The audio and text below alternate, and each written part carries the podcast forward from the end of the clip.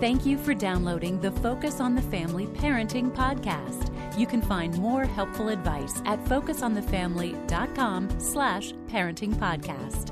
When our oldest son was about three, I was uh, changing some doorknobs in our house, and um, I wasn't really thinking about it. He was there watching me, but um, a little later on that day, he grabbed my toolbox and dragged it across the floor toward a door and said, I picks it. And, and my wife Dina and her mom were watching him, and they were we were all amused. It's like, yeah, you're going to fix it, right? And about three minutes later, we heard this punk, and he had unscrewed a doorknob and gotten it off. I never thought he was going to be able to do that. He was watching what I was doing, and he was learning. And uh, fortunately, he's used that skill for good. I'm John Fuller, along with Danny Huerta, and we're going to hear from Mike Bechtle about how encouragement he gave his students turned out to make a much bigger impact than he ever imagined. Here now is Jim Daly talking to Mike. Let me go back as we ended last time. I teased it up by saying you were a professor and you learned quickly uh, sitting with your students that they really needed someone to listen to them. You can't solve their problems, but describe that environment and what you learned being a professor of teens and 20 somethings. Well, I wasn't much older than that at the time, and I hadn't been teaching for for very long. But one of the best parts of the job is mentoring. So you're in the classroom, but then those students build a relationship with you. They come in their in your office and they just want to talk about life, and it was priceless. But they're going through things and they want to know what to do. And I didn't know what to tell them, and I was always so intimidated by mm. that. And I thought I don't have answers. I'm supposed to to know what to tell them and which way to guide them. And so most of the time I sat there thinking, what in the world do I say next? And I would just listen. But then what I would say is generally pick up on some little strength they had and just affirm them in that. Just a little encouragement in one thing or the other. And then it terrified me years later to find out that those little conversations, a few people chose a career based on what I had oh, encouraged oh them wow. in. And it happened often enough. I thought there's so much power in just listening. Because you weren't really giving a solution per se. No. You were just hearing them out and letting them kind of wander into their own conclusion, right? And I felt like I wasn't giving them anything. I felt like I was almost doing them a disservice, and they're going to walk out and say, well, he doesn't know anything, but they heard it. And it was mostly because they got to say their thoughts out loud. I listened, I asked questions just to kind of shape their thinking, but they walked out with some new tools for solutions. You know, when you look at it, Mike, um, Jesus, of course, the Son of God, um, sinless, perfect, uh, he illustrates human communication so brilliantly, which was often to ask questions, tell stories, and ask questions. Mm-hmm. And that's how he knew he could teach those around him. It wasn't to dispense godly knowledge, although he was, but it wasn't, therefore, hear me in this. Step one. Mm-hmm. Step two. He didn't do that. He could have. He could have gone to Caesar and say, hey, by the way, I want to kind of reorder all of the rotten things in your government. he didn't even do that. But he shared stories and he asked questions of his students, mm his yeah. followers, and said, Well, you know, in essence, how do you make that conclusion? Well, we do that with our teenagers. It's real easy when we have kids to assume that I'm the parent, I'm supposed to guide them and tell them what they need to know and shape them and give them wisdom.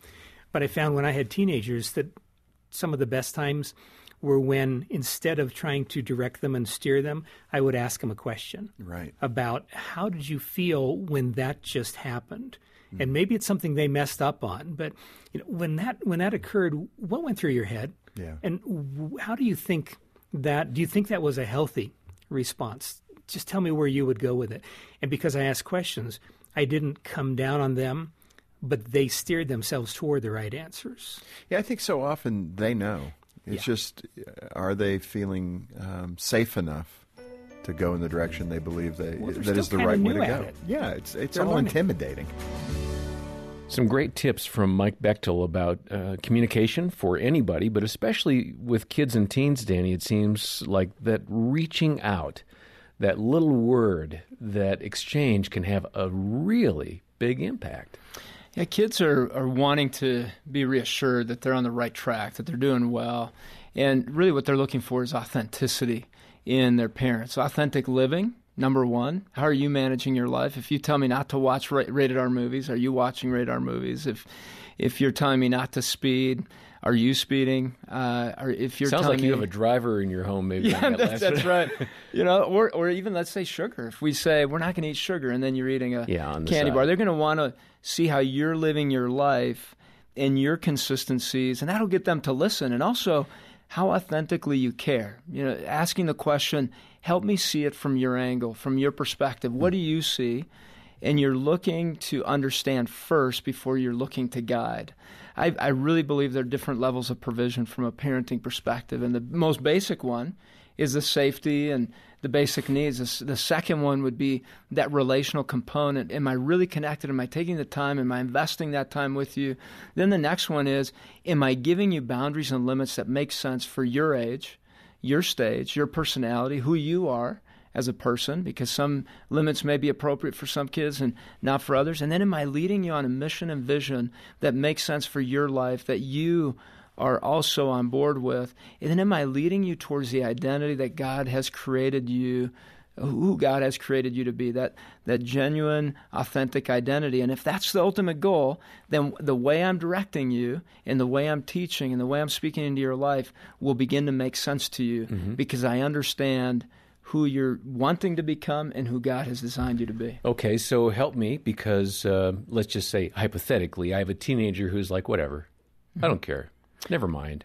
you know, I, I'm not going to engage with you, Dad. Mm-hmm. How do I bridge that gap? Well, that is that's not an uncommon response. It's not a personal response from uh, a child. They're emotionally invested in whatever they're thinking they want in the moment, and their eyes and, and heart are on the short term, and you're looking at the long term. Once we take it personally or uh, as as a challenge to our authority, then we become defensive.